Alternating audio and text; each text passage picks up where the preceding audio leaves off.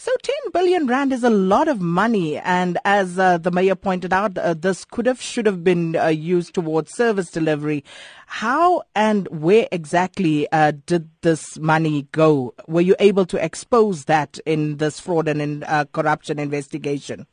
Mm. So, Kina, this goes across the departments in the city and the city entities. And it really is quite frightening to see how deep-rooted the culture of corruption within the city was. And that's why it's so vital to expose it and ensure that there are solid investigations where Shadrach Sibiya and the team are able to pursue anyone without fear or favor. And that's exactly what's going on. This extends to city power. It extends to housing. It extends to public safety. It really goes across the board. And uh, also, uh, speaking of uh, the people uh, the, the, the, who have uh, resigned, are you able to tell us who those three people are and whether their resignation is in any way related to these investigations? Mm-hmm. I can confirm that they are definitely related to the investigations. At this stage, I don't want to deliberate on names, um, just to protect the identity of those individuals. However, the one thing I can inform the public is that it does not matter whether people resign or not. That's a good thing so that we can carry on the work within the city. However, they must still have criminal charges pursued against them and prosecution because we cannot allow people to get away with this. We need to send, send out a strong message that those who commit corruption will not get a slap on the wrist. They will not be deployed to a new department. They will have criminal charges laid and they must go to jail.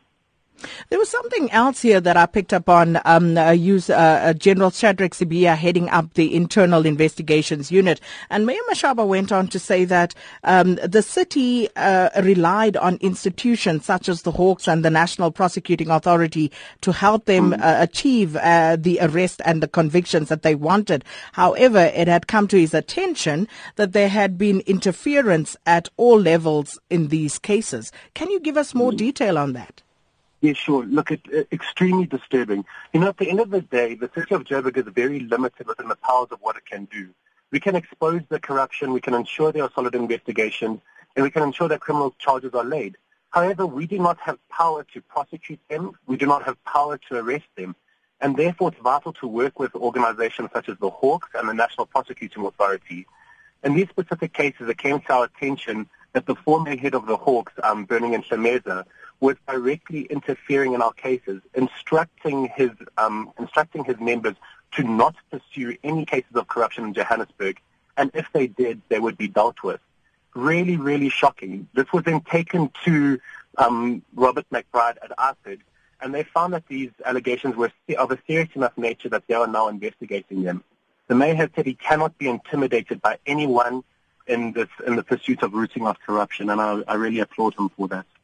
And, uh, you know, also just as a concerned uh, citizen and a resident of Johannesburg, very often we hear about, you know, monies uh, going missing, misused through fraud, corruption, or whatever other means. Mm. But uh, the question often for me as a citizen is, what else are you going to do beyond laying charges? Because it's a lot of money that we're talking about, 10 billion rand in this instance. Mm. Are mm. people going to be held accountable uh, to the extent where they are expected to pay back those monies? Mm.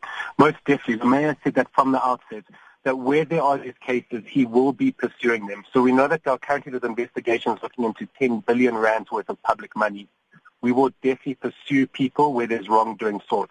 It was really frightening to see in previous years the Auditor General's report has stated that the city, when they would show that there had been unauthorized, irregular, or fruitless and wasteful expenditure, the city legally has to pursue that money to bring it back.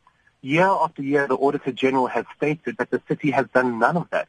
And that's simply shocking. This is public money that needs to go into the public, and the mayor is committed to getting that money back.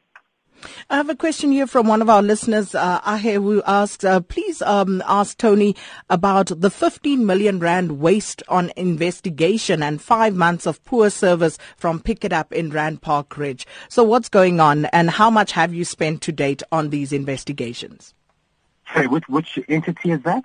Um, well, he's complaining about a poor service from Pikitup in Rand Park Ridge, mm. but he says uh, to him, uh, the 15 million rand that has been spent on investigations is equally a waste. Is this mm. indeed the sort of money that you've been spending on the investigation? Look, in total with the adjustment budget, 38 million was allocated to this unit, to the anti-corruption unit, to help to capacitate it and empower it to be able to pursue these cases of corruption. When we look at that investment compared to the amount of money that is being stolen, it is vital that we have this approach. You know, we cannot, can, corruption is becoming a cancer in our society, and we need to ensure that we have clean government.